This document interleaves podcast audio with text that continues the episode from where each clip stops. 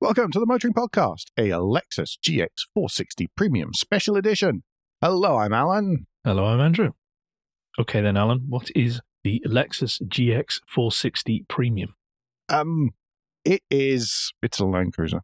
But it was a Stetson and has cowboy boots. Is that? Uh, well, yes and no. It, it's a fancy version of the Land Cruiser sold in third world, in Canada and a number of third world countries, uh, in, quickly correct Including- yourself there. including Russia, Ukraine, Azerbaijan, Kazakhstan, Vietnam, Can- uh, Bolivia, Costa Rica, Dominican Republic, Panama, Philippines, and the USA. Oh, and the smaller engine one is sold in China as well, by the way, just in case anybody feels I'm being GX engine sized. It is really a luxury version of the Toyota Land Cruiser sold in the markets that I've just listed. It's what I have bought over here in the land of freedom. And that replaces the Scion. That replaces the Scion. Okay. Yes. There will be a link in the show notes to, because we have already had a conversation about that and Yeah. the unusualness of it. Essentially, there were a couple of things that happened with the Scion. Scion, nice car, but when I bought it, it was phenomenally expensive because there was nothing available to buy anywhere here in, well, anywhere in the USA as far as cars were concerned. at- And you hadn't reasonable prices. And I hadn't existed, so all sorts of fun stuff around that. Uh, it then developed uh, a number of, uh, a small glitch, which I'd noticed right at the start with the clutch, got worse and worse and worse. Uh, it also started to show the occasional check engine light and some other bits and pieces. And I got a couple of quotes for the clutch, and the clutch was two and a half thousand dollars. Ouch. It were quoting it me, gold? and that was two. Well, you would think so, and that was from two different recommended garages, both of them with a reputation for not extracting the urine, and both of them going, "I'm really sorry, it's." And so I decided to take it along to CarMax, who will give you a price by just about anything because Carvana is just one step too far. Uh, so I took it along to CarMax uh, to get a price from them, and they went, "Oh, paint's not very good," and took a and took took a few hundred dollars off the online quoted price for the paint, which was fair enough to be perfectly honest, because it was kind of satin finish on one side and gloss on the other. And so they took some money off for that, but then they didn't mention clutch or anything else. And it was just like, I am not sinking any more money into this. I've just, for various reasons, had got a little bit of money in my bank account. I am going to buy something different. Something more. Now, after you have Well- experienced the US road system, Well, there, there's also that. There's one of the things when you, whenever you're driving any distance in the US, you do, and, uh, and you're in a normal a normal height car. Let's just say that. Then, after a little while, you get a little bit bored of the Ford Super Duty uh, light signatures getting burned into your retinas because basically their grill badge is at the same height as your rearview mirror. You realize that the articulated trucks don't have side underrun bars and things. One of the weirdest things about driving here in the US, which I still haven't completely adjusted to, is the thought of there's a truck, I'd better get past it before the junction. In our little European minds, trucks travel at 90 kilometers an hour, 56 miles an hour hmm in our little European minds. So a truck is always slower than you. Yeah. Almost always slower than you. Not here. oh, Not here. Here they're doing 75. I, I, I do feel with a lot of stuff that I've learned, thanks partly to you, but also thanks to the uh, power of social media, safety seems to be a thing that is for other people a lot of the time on the roads. Safety, my friend, is the opposite of freedom. Uh, I am now when somebody quotes that how many people are killed in accidents in the US, Oh, it's remarkable. It's not much more. well, yes, exactly. And the standard of driving, the amount of atten- the paltry amount of attention that is actually paid to the road and to the skill of driving is quite impressive. Trucks have massive blind spots. They've got no side underrun bars and stuff. And just on longer journeys, I just didn't.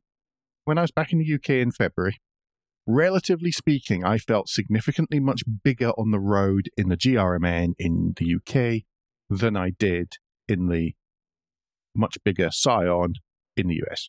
Okay. A colleague was over recently and went, Oh, that's a massive car. Well, that's such a silly size of car, Alan. And it's like, "Hmm, not so much. He wanted to go to one of the outlet malls nearby. And when we came out to put our various bags of designer gear into the car, then the um then he was like, Where is it? It's like it's behind all those five pickup trucks. So it's somewhere down there. And he's like, It looks so small. Yeah, yeah, it really is. Despite the fact that it can seat seven and whatever else, it is quite compact. In fact, it's not that much longer and it's definitely narrower than the current generation RAV4. Oh, right. So it's one of those great big SUV type things where it's like, it's not really any bigger, is it? Mm. Certainly not in footprint. Anyway, that's I've gone off on a great long ramble there, uh, which I didn't really mean to. I was going to tell you that we're reviewing a vehicle essentially when its successor, the GX550, which has a V6 engine and in some versions a hybrid assist, has already been announced. And that they've shown the Lexus version, they have not shown the new Toyota version, which will be the replacement for the Land Cruiser. Okay. Or is the replacement for the Land Cruiser? The Land Cruiser's been shown in kind of silhouette up against an old FJ model. Hmm. It's going to be slightly retro kitsch, far blockier than mine. Believe it or not, that sort of Lego block look.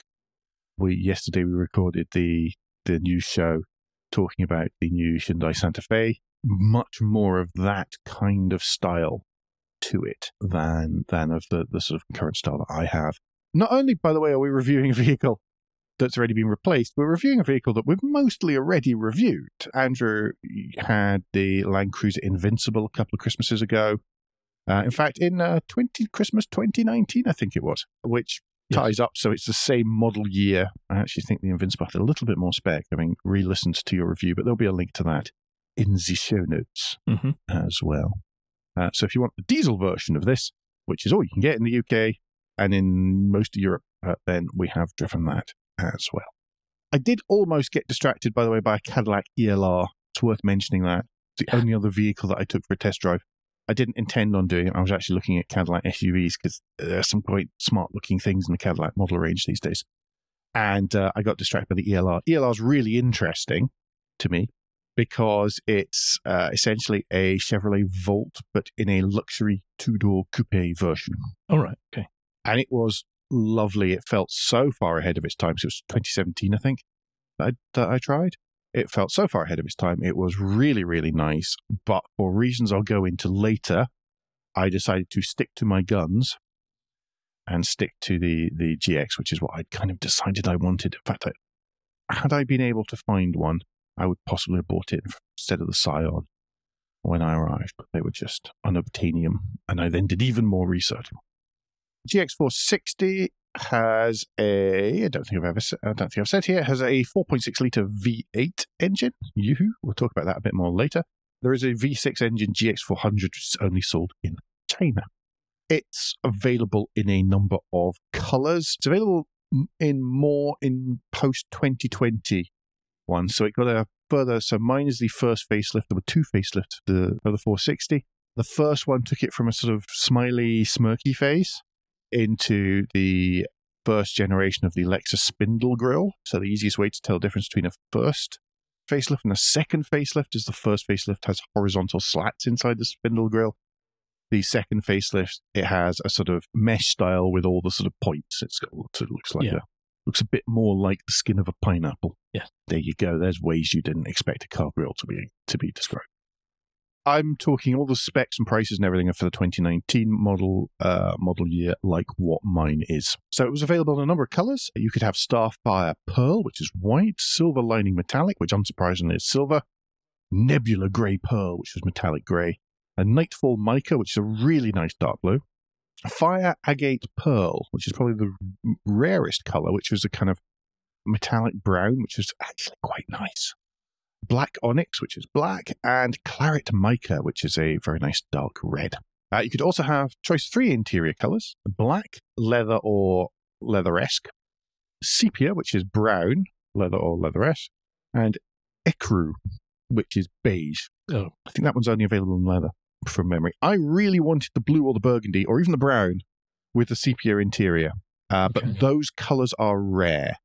The way that um, most people buy their cars here is that they don't order them in the way that we would do in Europe and expect to wait a few weeks and then, hey, look, new car day, woo! they expect to be able to drive in. Only the coolest of people waits 12 weeks for a black, almost base model Yaris to be available. Um, they don't. They expect it's the American thing instant gratification. Mhm. Uh, As a result, the dealers tend to only spec the colors and combinations they know are going to sell quickly to get them off the lot. So we can't blame Quentin Wilson for this. It is On this case, no, no, it's it's we blame the dealers. Really, they're mostly white, silver, or black, the occasional metallic grey, and very rarely you'll see one of the other colours. Okay. As a result, I had to compromise. Mine is black on the outside, which is fantastic in the heat, but it's sepia brown interior. In fact, to be honest, the interior colour was almost more important than the exterior colour. Okay. But there was no way I was having white, otherwise, you would have needed the United Nations sticker package on it. Yeah. I did actually see a white Land Cruiser recently, a Hmm. new one, uh, you know, most recent model before Yeah. they canned them over here. And I'm, it, it, you look at it and you go, yeah, that that has to have a light blue UN on the side. I don't think they canned them. I think they made them unavailable to order. Well, I didn't. I thought that they'd replace them with the whatever the other top of the range is now. Can't The remember what it's Highlander? called. Yeah. Uh, it's what sensible people would buy. I don't think they've really replaced it with the Highlander. Uh, if you look at the website, it's just unavailable to order, and it might well Oh, be because they've stopped producing them. Anyway, uh, mine new would have cost a fifty-six thousand six hundred dollars plus uh, the appropriate tax for your state, registration fees for your state, and whatever rubbish the dealer decided to stick in there as well in terms of magic coatings and paperwork charges and all the other rubbish that happens over here and is increasingly happening in the UK. If you spec the current model to around the same, it is $60,710. My local dealer has three in stock for round about that. They've got a few extras like tailpiece trims and all sorts of other silly things, which should really be standard. Engine itself, 4.6 litre. That's uh, 281 cubic inches for those of you who use Freedom units. Petrol V8, putting out 301 horsepower and 329 pound foot of the torques at a mere 3,400 RPM. That's transferred to the road or whatever other surface you desire uh, via a six-speed automatic with a torsion, uh, with a pardon me, with a transfer case and a permanent four-wheel drive that travels front and back through a torsion limited slip center diff uh, that can be electronically locked by a button on the dashboard. hmm So it's capable. It's we'll come get yeah, we'll we'll get to a little bit of that. Not that I've really tested not that I've tested it, but yeah, we'll we'll, we'll get to that. Okay. It weighs a mere 2,327 kilograms, which a while ago we would have said is incredibly heavy, but these days is a featherweight. Yeah, don't put any batteries in that. Yeah, God. yeah. Uh, it has the aerodynamics of a brick, essentially, so Mhm. that does blunt performance of speed rises. I couldn't find a 0 to 60 time. It doesn't seem to be. doesn't seem to be something that was done. I think there's a reason for that. Oh no, no, no, no! Trust me, it is sufficiently brisk. Definitely Oh, up to okay, good. sixty. Joining, no, no, no, no, no, no. Progress can be made very easily. However, as as the, the aerodynamics do play a role, because if you go over a certain speed, then all of a sudden you find it. Whilst the car will maintain it quite happily, uphill and down dale, you do notice it in the fuel consumption. Yeah, but fuel's so cheap over there, it doesn't matter. Uh, well, fuel. Con- no, let's, let's get on to fuel consumption. Actually, fuel consumption. The EPA ratings are 16, 15, and 18 uh, Oh. combined city and highway. Now, bear in mind that's freedom gallons, which are significantly smaller than an imperial gallon. Okay, I get the best figure from that anyway hmm round about there. Those figures, by the way, are, are quite accurate. I'm not exactly Captain Featherfoot, but generally, I get I get around the highway. That includes whenever I have to dodge in and out of the city or around town. That works out as a bit more than 20 to the gallon. Okay. The best I've seen is 24 imperial miles per gallon. So that's 24 euros. And to be honest, normally it's between 20 and 24. Okay. I don't feel it's too bad. Add to that that uh, premium fuel here, whenever I wrote these notes uh, a week or so ago, is $4.39.9 per US gallon, which works out as ninety one pence per liter, and that's for premium. Right, we've all just gone off you incredibly. Wow. to compare, so, and this is, and this, by the way, is a particularly expensive part of the USA in which to buy fuel, as it is an expensive not of the winning friends. to do anything. Uh, that compared to Corby, which is a cheap part of the UK to buy fuel, uh, it was one pound forty-seven per liter for Tesco ninety-nine. Whenever I last checked online, it makes running this here not so painful, really. it is quite. it's not. Well, I don't. I don't do a massive mileage either. To be honest, I'm not at the minute. We are all so very happy for you, Alan. On a day to day basis, I do not do a lot of miles. It will quite easily sit in the garage downstairs for five days of the week. Okay, can we move on now to what sort of competition is in the marketplace for this, please, before we all switch off the podcast, including me? The most direct, the most direct competition is actually the Land Rover Defender 110. all right. So there's nothing US? Well, US stuff is either smaller and cheaper and very road biased, Okay. or it is much bigger. Right. If you're starting to look at your Escalades, your Suburbans, which are essentially the Because same it's a, it's it's quite a Japanese stroke European size vehicle. yes, Even though it's big, but it's a big Japanese European vehicle, not yes, which doesn't translate to the US Yeah. easily. even your shorter wheelbase, shorter length Suburban, let's say, is a Hmm. good foot or two longer Oh right, okay. and probably about a foot wider. Wow.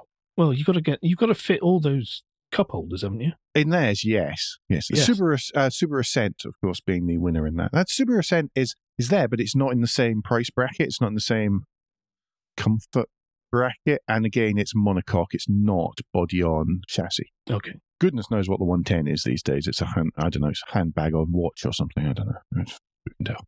But it is very nice, the Defender 110. I had a little bit of a look actually the other week at the British Car Day at uh, my friendly local uh, car museum. There was also a 130 beside the 110, so I could actually look in the back of those. Yeah. The 130 is m- far bigger in the third row than mine is.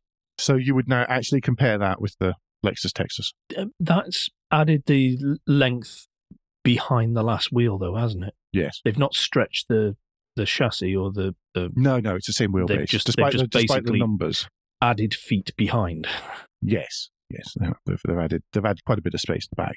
It's about the same sizes with the Defender 110, body on frame, roughly the same power output. The new GX, the GX 550, is actually significantly more powerful than most of the Defenders, Okay. and a mere 301 horsepower is about the same. as is slightly more powerful than the least powerful Defender sold over here. Other competition would be stuff like the Discovery 5, which is a bit off-roady Okay. stuff like the XC90, X5, X7 is is far more road biased. Mm. This is very much a soccer mom car over here. There's kind of two angles to the ownership. One is let's off road because it's body on frame, not very big. Great market for accessories hmm and stick on bits, uh, and it's reliable, etc. The other end, the people who buy them new generally, are uh, does tend to be the sort of soccer posh soccer mom setup. One colleague of mine looked at them, decided they were a bit small, went off and bought an X7 M60i instead, and he does not complain about lack of power in that. In fact, he really quite likes that a, a lot. And the thing about the X7 is it doesn't look stupid sized here. That's been a bit of an overview. It's been quite a quite a ramble there. I think I've covered quite a lot of things. Yeah, no, that's a good that's a good introduction to it for us because you know we don't know and understand the U.S. market, etc. Two countries divided by by a common language. Really, I mean, now the language is about the only thing that the UK and the US have in common. That is increasingly impressed upon me the longer I'm here. Yes, it's it's very different, and the car market totally. I mean, part of it is I've forgotten what the book's called now. Oh, it was one of um, uh, LJK Setrights books talking about the sort of social history of the motor car, and I've forgotten its name right at the second. But essentially, the American car market is a lot of it is born out from a car being an agricultural machine required in the countryside. Because in the early days of the car here, there were fantastic public transport in the US. Oh, yeah. Whereas in Europe, it has come down from being a rich person's plaything, and a car has pretty much always been a luxury. And that, even now, to an extent, explains just the difference in attitude to to vehicles, to driving. You know, originally because you needed a Model T to get the distances between the towns and stuff, which has never been the, same kind of issue in Europe. So there's Mhm. lots of stuff like that about why why American cars and thus the American car market is the way it is compared to Europe, and of course, attitudes and financial positions and health of countries just after the Second World War as well. and the rise of marketing in the US and all these kind of fun stuff. Mhm. It's actually a very interesting topic all in itself. We actually got some sort of expert on. Do you want to do a quick run through of the exterior though, for anyone that doesn't know what a Land Cruiser uh, or what or what changes uh, have been made by Lexus? Yeah, it's worth mentioning, by the way, this is based on the smaller Land Cruiser. Uh, so what's sold as the Prado in much of the world, as opposed to what was sold in Europe as the Amazon. That also is, has been, can't remember if it is right at the minute, available here as a Lexus GX, uh, no, a Lexus LX 570, which has a V8 engine as well. It's a 5.7 litre V8 engine, which is from a completely different family from the one that's in mine. Okay. Both flavors are available. This is the smaller flavor. The other one's far rarer. So it's essentially a Land Cruiser with a Predator mouth, stroke spindle grille on the front, and a lower front spoiler, which is hampers it a bit off road. I'm I'm told. I haven't tried it that hard yet.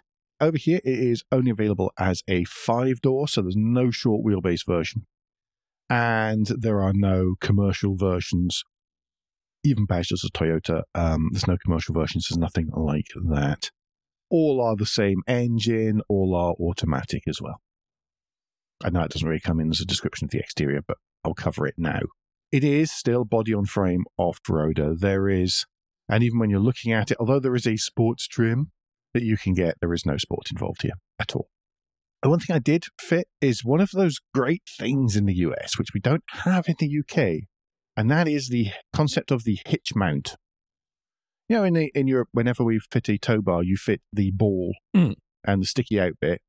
Here you don't. You fit a essentially, you fit a piece of uh, square tubing into which you can then mount hitches or other fun accessories. Oh, right. Okay. Yeah. Okay. So I've actually got a bike rack for the back of mine. So I fitted, but thankfully for this, of course, because it's got a, it's a chassis, then uh, and the the rear cross member is right at the back.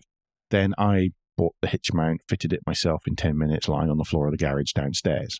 This comes with all the trailer lights and controls as standard, including trailer sway control whenever you're driving. Really, it was just a case of bolt on the hitch and you're away. Maximum tow capacity on one of these is six thousand five hundred pounds. That does require a slightly a slightly bigger, chunkier hitch than I fitted because I'm not really intending on towing that much. But mine takes a five thousand pound hitch. That's still enough. That's a hell of a bike. That's still enough for two tons. Quite Your legs will be massive if you can pedal that. Yeah, it- yes, exactly. It's, it was super easy. It was only four bolts onto the rear cross member, lining up the hitch. And uh, I bought a fancy hitch with a spacer plate so I didn't have to cut into the bumper. Win, just bolt back in, and that cost me a whopping great $75. Boot area is accessed via a side hinged door. What's hilarious about that is it's hinged for right hand drive. So it opens against the curb if you're parked. Lexus have done a, a very French thing where Yes. stuff changing this for a different market. Yeah, exactly.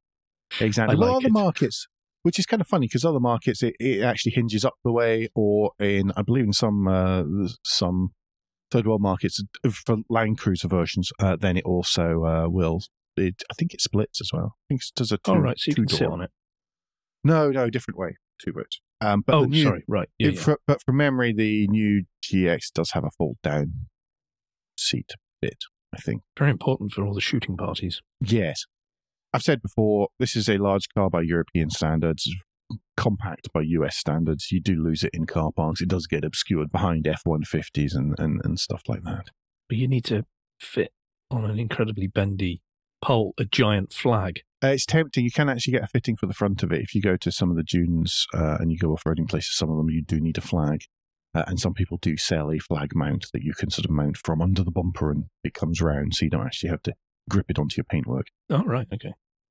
Well, that's the that's the outside. Do you want to take us to the inside? Yeah, one last thing. That's that you can actually get into the boot via the via the hatch in the top half of the door as well. So it does open up Yes. the way electrically. I love releases. that as a, as a as a feature. That is brilliant.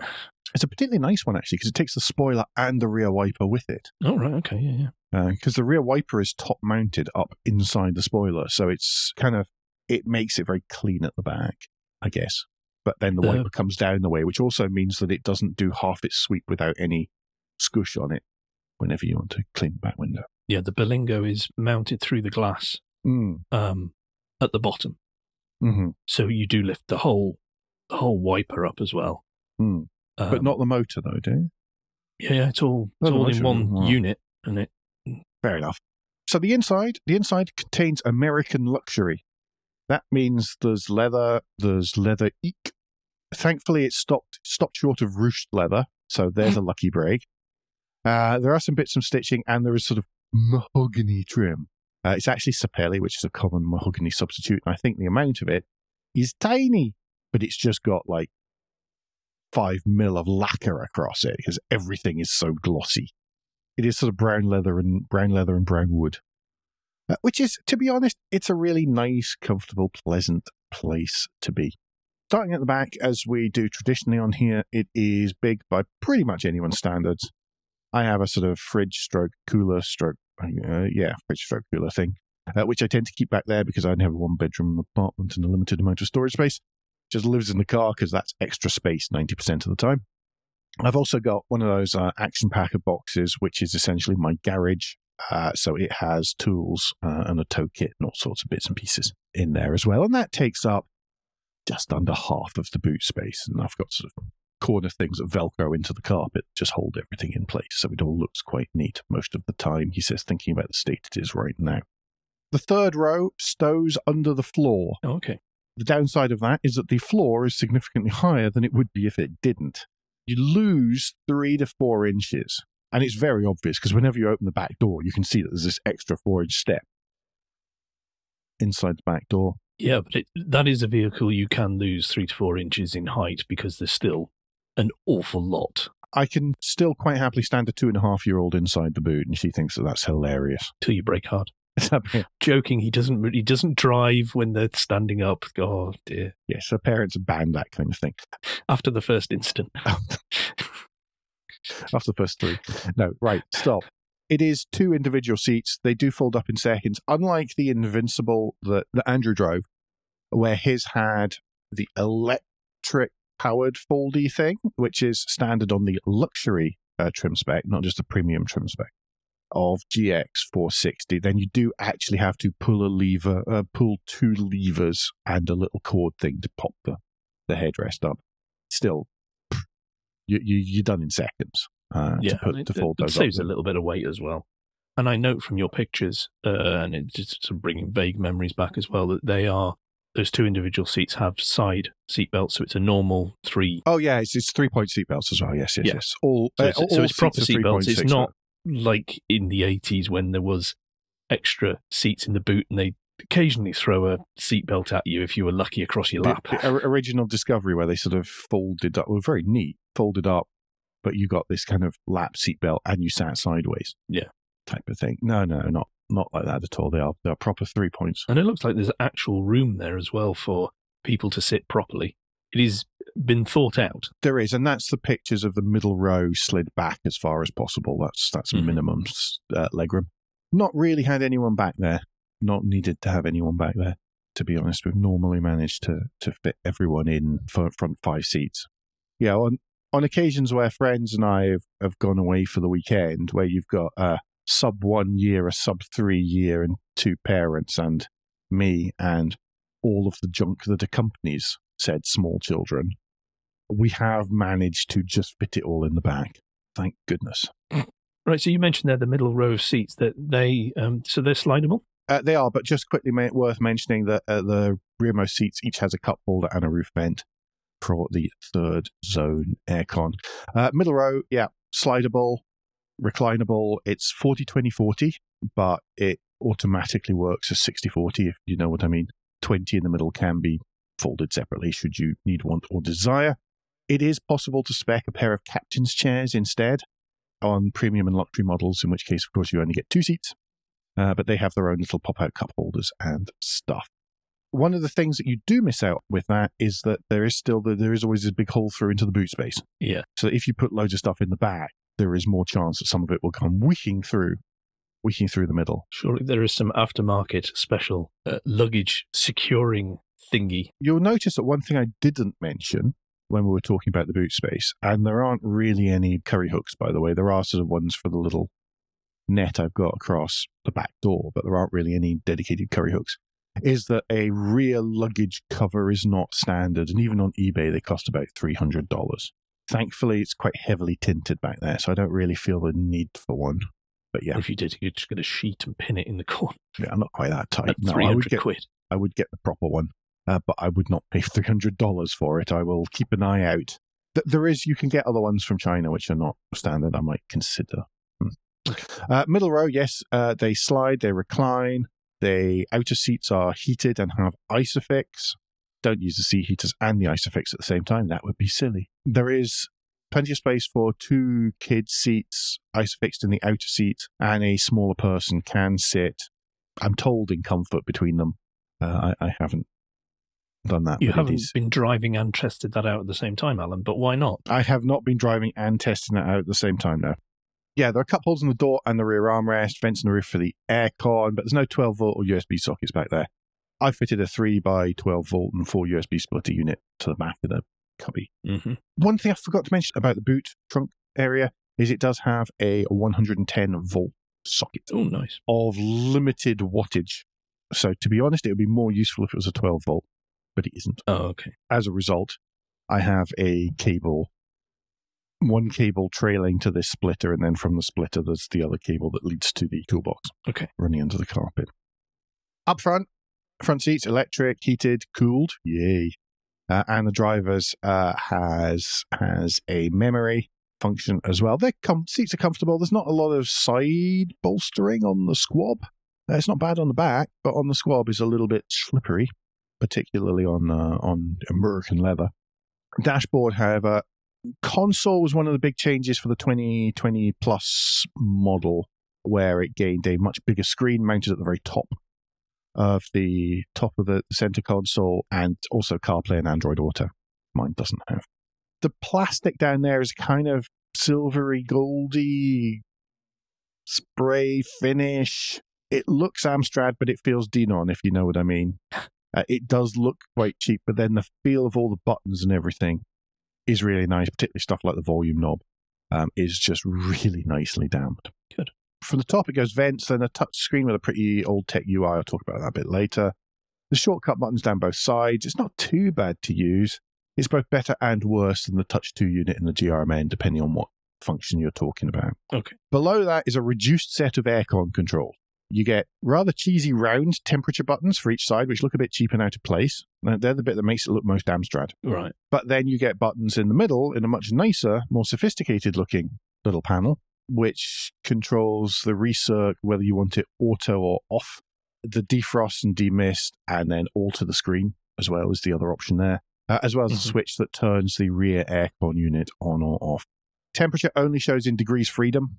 It turns out that's not a software setting. It is actually that's a- hardwired into the, it's to do with the jumpers on the PCB, and you have to take out the whole Ah. unit and disassemble it and then change the jumper from one bit to another bit. It's not even a jumper. You have to actually remove a, a link from one bit and then solder it back in somewhere else. I'll stick with degrees freedom. The system is one of those ones where you you set the temperature, you just leave it, just just let it do its stuff, and you will be comfortable. Do not fiddle with it. Uh, the rest of the controls, you can go into more detail. You have to do that through the touchscreen. Uh, there is a climate shortcut button, and then you can twiddle it from there. But like in any, most Lexuses are like this.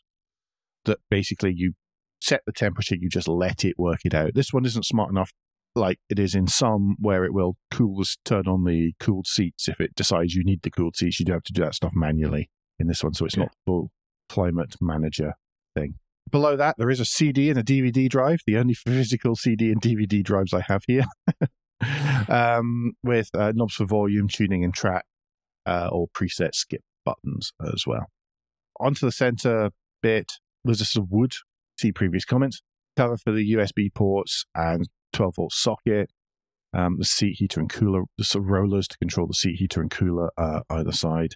Back from that, we've got traditional PRND shift lever. The only drive mode it has is sport, which is pulling the lever to the side, and then you can plus and minus uh, as you so desire if you need engine braking, or I don't know. I've only used it once or twice for engine braking, and that was it. Couple of button blanks as I have the steel suspension, uh, not the air suspension. uh, that you get on the luxury model. And I don't have the adaptive damping either. Both of these are seen as quite a good thing uh, because they can be a bit much. Uh, and they are the bits that fail Oh, okay. at some point.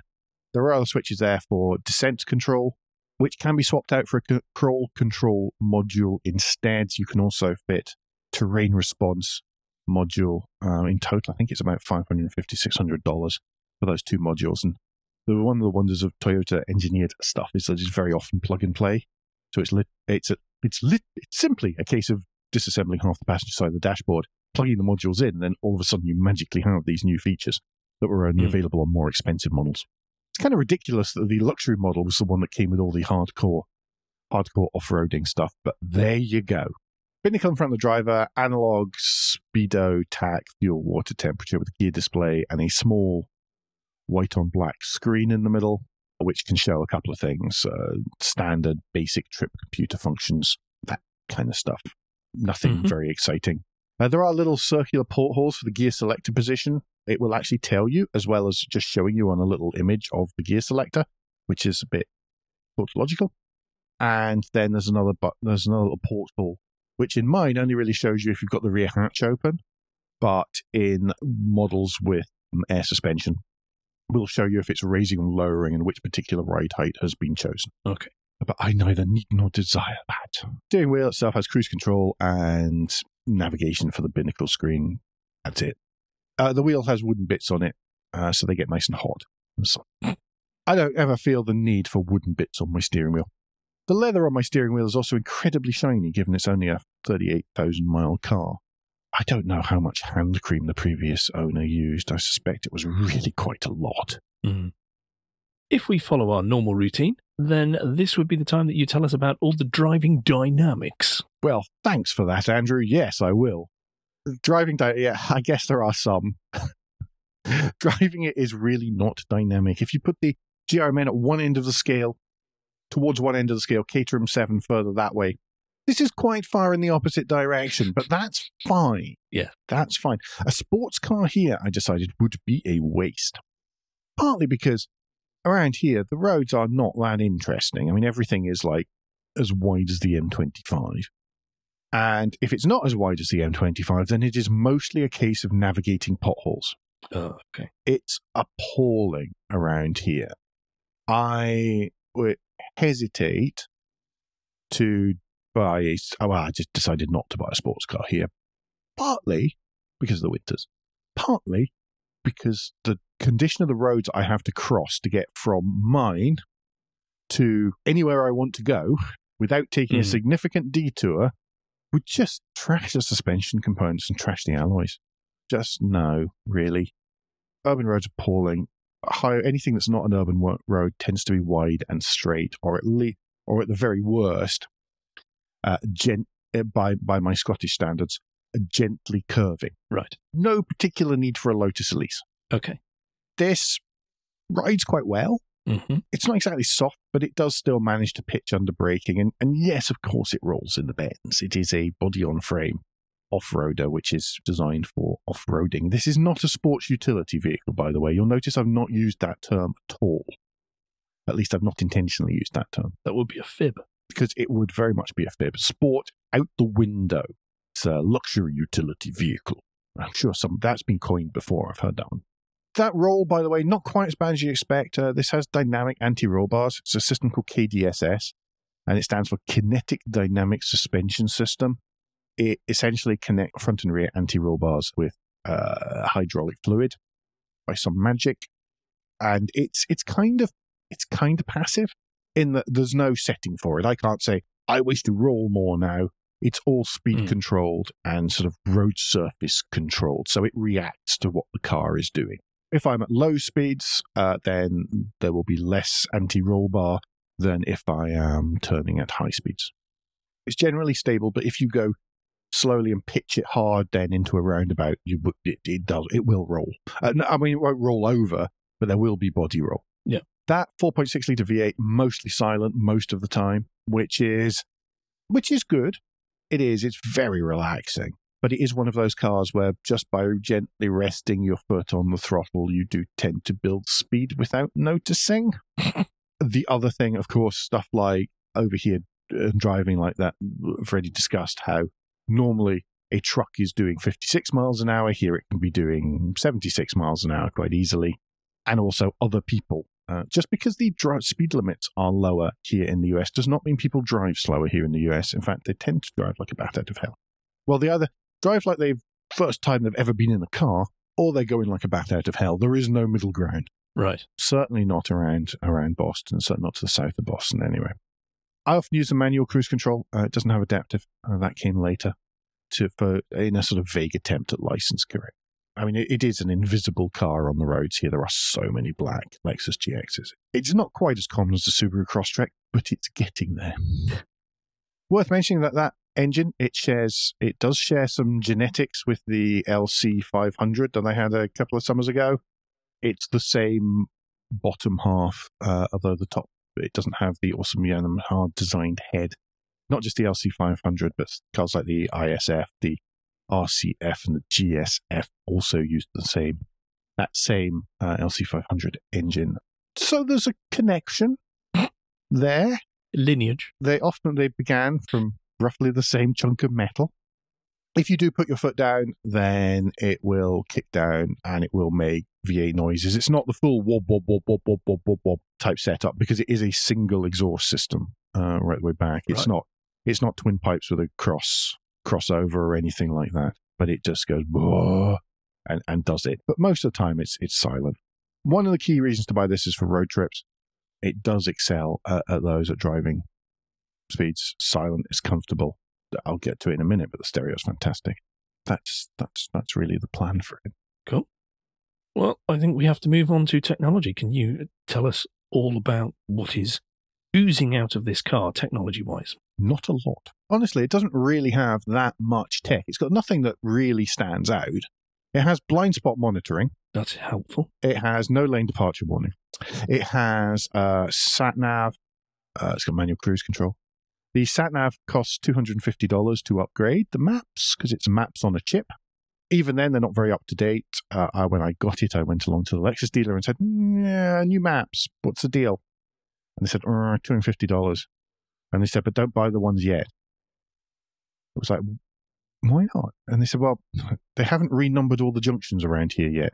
So unless you really, really need it, I would wait and then see if they've done it in the autumn release. And once we've got the autumn release, we'll know, and then we'll know if it's worth ordering. But if it's junction numbers you need, then then don't do it yet. So that's fair enough. Okay. Uh, a a helpful dealer. That's nice. Uh, well, yes, but yeah, uh, the helpful parts department at the dealer, yes, yes, parts department, very good indeed. Very impressed with them. They're lovely, and the coffee and the cookies, whilst you're waiting at the dealer, are also very good indeed. Prices for replacing rear reversing lights, not so good. Spicy, I would say. And that's not just your Scottishness coming out. That is not just my Scottishness coming out. The unit will download the weather and traffic using HD radio, uh, which is the American version of DAB. Uh, it seems to work well. Actual fact, the sat nav generally works well. I mean, I'm used to Lexus and Toyota sat navs. I'm maybe a little bit more accommodating of the unique and special way in which they read out directions and when they read them out. I do sometimes use it if I'm having, if I know the traffic's going to be bad and I have to go through central Boston on the sort of the big dig tunnels, then I use that because it phone based GPS, solely GPS based sat nav goes nuts whenever you get stuck in traffic under there and it doesn't know where you are relative to the junctions. Whereas this one is much, much better. Obviously, it's directly related to the speed sensor in the car and all sorts of fun stuff like that. But I thought AM would tell you everything. Let's not go there. Don't forget, we must have AM on everything. I don't know. I've never used it, funnily enough. It will have. It will have. It must do. It can also read out text messages sent to my phone. It will make a loud binging noise. Lucky you. and it will read any text message out in a shrieky American lady voice, which is Oh. quite change. It's quite very strange whenever it's from your dad or someone. Yeah. Or that's not your Siri voice that you have. it's not. It's very much not British Siri, British lady Siri, which is what more my stuff is set for. That's a little bit strange. The thing I've got to put in the list here is that the quality of the stereo is really fantastic. This is not the optional Mark Levinson system. It is Okay. the standard system, which still has a multiplicity of speakers. I mean, I've still counted. I think I've identified where there eleven are, and I've probably not got them all. I think there's a subwoofer some hidden underneath the dashboard somewhere. It's really very good. I've had to turn down the bass a bit because it was a little bit. But But the Motoring podcast comes through really well. comes through clear. beautifully. Yeah, it actually does. Yes, it makes the the motoring podcast, other podcasts come through very very easily. That's normally a pretty good test actually of of a car stereo. Is how easy Yeah. it is to to listen to podcasts and stuff. Don't you have that um, playlist of the Yeah, the The Rolls Royce the Rolls Royce playlist. Yes, it was the Rolls Royce Black Series playlist that was put together by listener and really nice guy, uh, Dave David Monks. That's right, isn't it? Yeah, I hope so. Oh, Yeah. I'm so sorry if I've got he's that just wrong. moved? He has. This. This is. That gets used in test cars anyway. Across the lines, all these songs come through and they are crystal clear. It's just such a nice stereo. But that's what you need. If you've got a car that you are wanting to do lots of road trips in, and let's be fair, if you're going to do a road trip, Merca is a good place to do it because it's so huge. And everything does become a road trip just to go and get your tacos or your shopping or whatever it is. That's a road trip suddenly because everything's miles Th- away. There's only two distances in America. There's just around the corner and and an hour away. And pretty much no matter where you are, those are the measures because when you're in urban centres, it can take so flipping long to go and uh, to go anywhere by car. It takes an hour. Equally, you know, you can pick up most stuff at around here at Dunkin'. Uh, there's a you know Dunkin' on every corner. It's the it's the New England dream. Uh, the uh, between that and CVS and Target and stuff, and and you know Chipotle and, and, and any of these decent fast food places, then they're everywhere. Mm. Or it's a trek. There there is no middle ground. Yeah, but for because of that, you need it to be you need your car to be comfy, unobtrusive, and you want a good sound system because you are going to be listening to something, whether it's spoken word or whether it's music. And unobtrusive, I think, is is optional. And what you've just said there, of course, goes right the way back to what I said about the beginning uh, at the beginning of this about the derivation of why American cars are the way American cars are and why European cars are the way European cars are. Hmm. But yes, my plan is to take this. I'm heading off to uh, Devil's Tower in Wyoming, as you do, via a number of other stops on, en route. And I believe I will come back declaring I have bought the perfect car for this. With that in mind, your verdict's really very negative then. I love it. let's be completely clear. This is, if you are sensible and measured, and you are and you are weighing up all your options, you will not buy this car. This is a thirsty car. It's not particularly space efficient inside. It's not great for carrying seven people. It has off-road ability you will practically never use. You just don't need this car. Sounded like you needed to get a van. You should buy a Toyota Highlander instead, which is a minibus in disguise. It is very good. I had one for the first month I was here. It is a very the Highlander is a lovely vehicle. Um, they're about to bring out a Grand Highlander, so there's a see previous comments about the Lexus, the, the Land Rover 130, Defender 130. Mm. Oh, I got it all wrong there. Got my wrong brand house. And there is now, you know, the new Lexus, what's being jokingly called the Lexus Texas, that's the Lexus TX, has just been announced. If you are sensible and you want to carry seven people around, you will buy the Lexus TX. If you want to carry fewer than that, you will buy the Lexus RX. Okay. If you don't want to spend as much as that, then you will buy the various the Toyota Highlanders and stuff from there. You won't buy this. People will still buy this because it's like all the best cars. It is pretty flawed, but I really love it. I'm really pleased with it. Um, I was asked the other day if I would bring it back, and uh, really whether I bring it back or not depends on whether I can pay off the outstanding finance whenever it time it's time to come back. I don't Okay. intend on changing my car again in the time I'm in the US. This feels like, from everything you've described and knowing you like I do, this feels like a much more Alan car than the Scion did. And I know there's reasons why you got that car. One of them being that is all there was. It, it is a bit. It was that or walk. Yeah. Um. So I, I do I do get that, but this this definitely feels much more you and will enable you to do much more. Hmm. I believe um, in in your Even stuff like like going away for friends a weekend. Now, I normally buy my cars with three doors or fewer, so I don't have to carry passengers. But it's just Yes. been so darn convenient.